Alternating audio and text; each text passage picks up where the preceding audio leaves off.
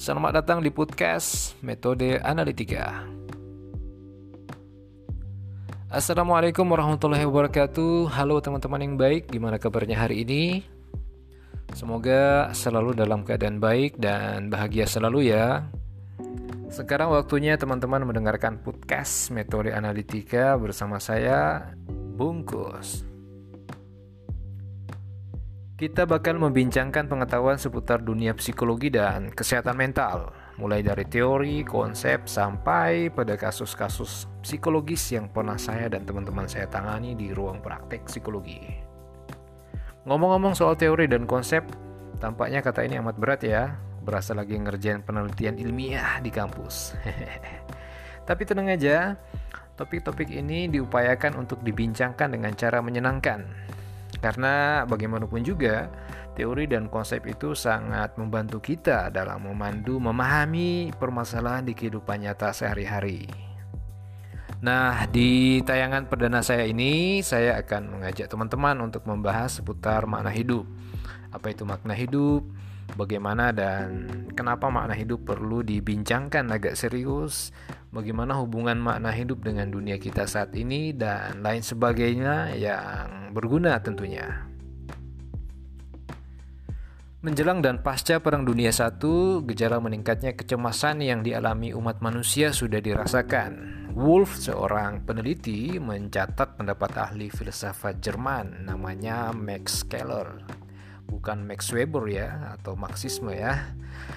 Max Keller yang menulis dalam masa kemelut menjelang pecahnya Perang Dunia I bahwa umat manusia mengalami kesulitan yang belum pernah dialami sebelumnya sepanjang sejarah.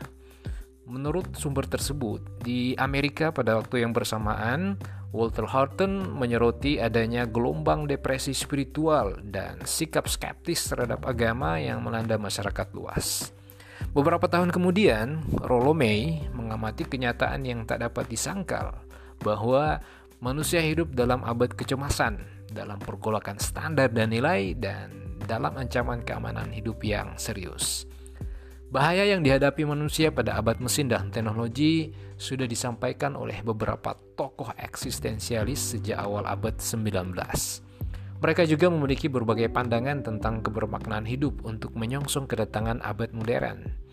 Menurut tokoh eksistensialisme Denmark, Kierkegaard, tentu teman-teman yang akrab dengan kajian filsafat atau psikologi eksistensialisme akrab dengan nama atau mengenal nama Kierkegaard.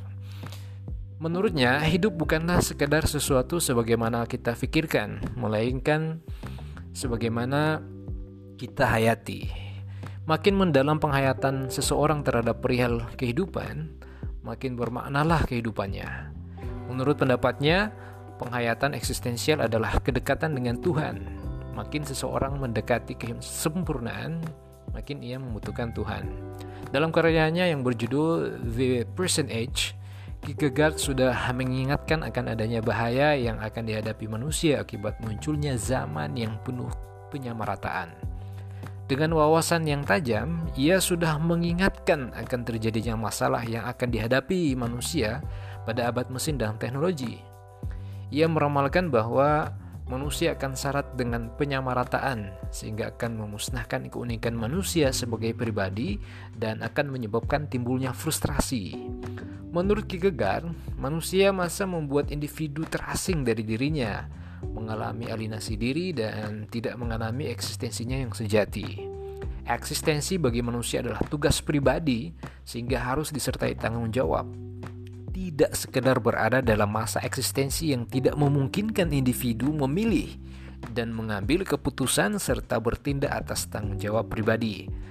Tokoh eksistensial lain yang sudah menyadari bahaya dampak perubahan akibat modernisasi jauh-jauh hari sebelum hal itu menjadi kenyataan antara lain adalah Nietzsche, Nicholas Alexandrovits Berdyaev, Karl Jaspers, dan Jean Paul Sartre, tokoh eksistensial Perancis yang lahir pada awal abad 20. Pada dewasa ini terbukti bahwa modernisasi telah menggeser budaya tradisional menuju budaya modern yang materialistis. Eksploitasi sumber daya alam dengan memanfaatkan teknologi canggih menghasilkan kekayaan materi yang tidak merata. Akibat kerakusan manusia, baik yang berkelimpahan maupun yang berkekurangan saling bersaing, sehingga tidak dapat menikmati kesejahteraan seperti yang diharapkan. Tepat seperti yang diramalkan Nietzsche pada tahun 1887, bahwa pada abad modern persamaan hak dan derajat antar manusia dan antar bangsa itu omong kosong, yang ada adalah persaingan atau perang. Kehidupan modern membuat manusia semakin egois, sehingga hasil eksploitasi sumber daya alam dengan teknologi modern tidak mampu meningkatkan kemakmuran secara merata, tetapi justru menciptakan kesenjangan.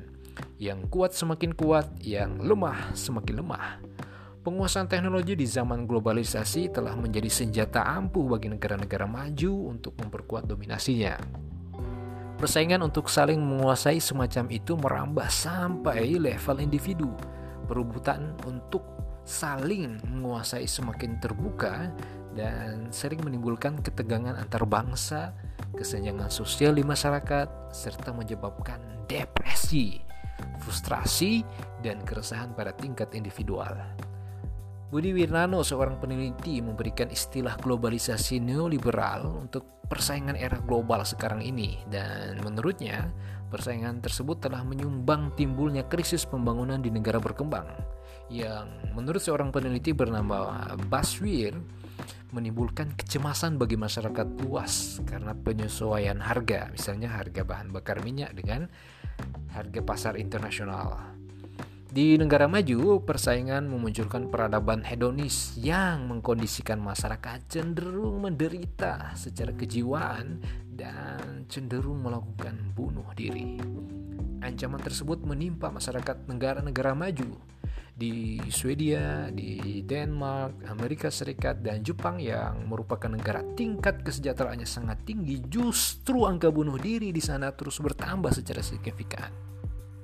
Jumlah orang bunuh diri semakin meningkat di negara-negara maju tersebut seiring dengan semakin kompleksnya masalah masyarakat yang mengalami peningkatan kesejahteraan. Oke teman-teman yang baik, itu yang bisa saya bagi di pertemuan perdana kita kali ini. Semoga bermanfaat. Mohon maaf lahir dan batin. Bungkus sign out.